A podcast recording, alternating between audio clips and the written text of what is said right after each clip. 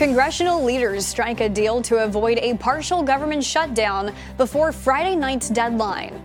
And Defense Secretary Lloyd Austin is set to face questions from Congress over keeping his health a secret. The morning rundown starts now. From the Straight Arrow News Studio, bringing the stories that matter to you from across the United States and around the world. This is the Morning Rundown.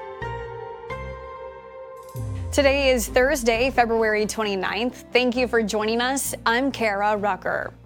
A partial government shutdown that was set to take effect this weekend looks to be averted for now. Leaders in the House and Senate reaching a bipartisan deal on Wednesday, creating two new deadlines to fund government agencies. Under the agreement, the 20% of government that was facing a shutdown Friday will now be funded through March 8th. That includes the Departments of Transportation, Veterans Affairs, and Agriculture. The remaining 80%, which includes the state and defense departments, will have a deadline of March 22nd.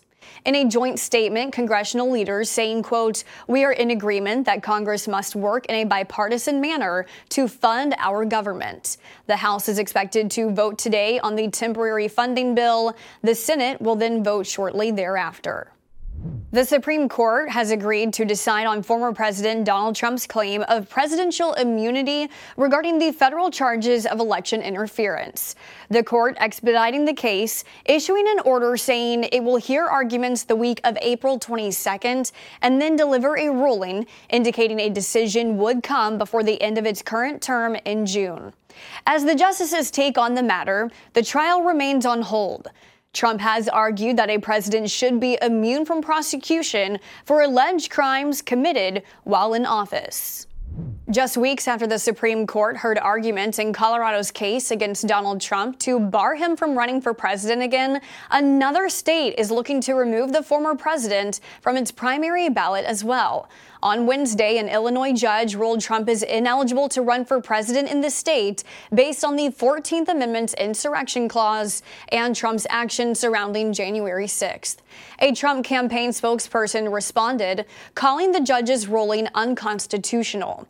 The decision is on pause to give Trump time to appeal.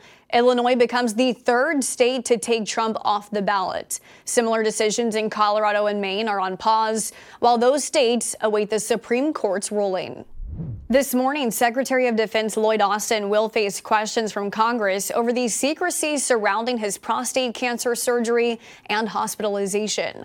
It'll be the first time lawmakers will have the opportunity to question Austin over his handling of the situation.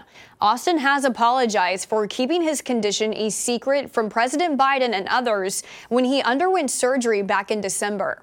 Earlier this week, the Pentagon released the results of an internal 30 day review of what happened, saying while it found no ill intent in Austin not disclosing his condition, processes over the transfer of authority could be improved. Budweiser owner Anheuser-Busch and the Teamsters Union have reached a tentative labor agreement. The union, which represents about 5,000 workers, warned of strikes at 12 U.S. plants if a deal wasn't reached by midnight. The Teamsters president issuing a statement after the agreement was made. Teamsters make the beer, Teamsters make Anheuser-Busch successful, and our members deserve the best contract. That is what we fought for and won today. The deal calls for an $8 per hour increase over five years, beginning with an immediate $4 raise in the first year. Anheuser-Busch CEO saying he is incredibly pleased with the tentative agreement. Union members are set to vote on the deal next week. Finally, this morning, Weight Watchers is feeling the effects after it was announced that Oprah Winfrey will be leaving the company's board of directors. Shares in Weight Watchers have dropped more than 25% since the announcement.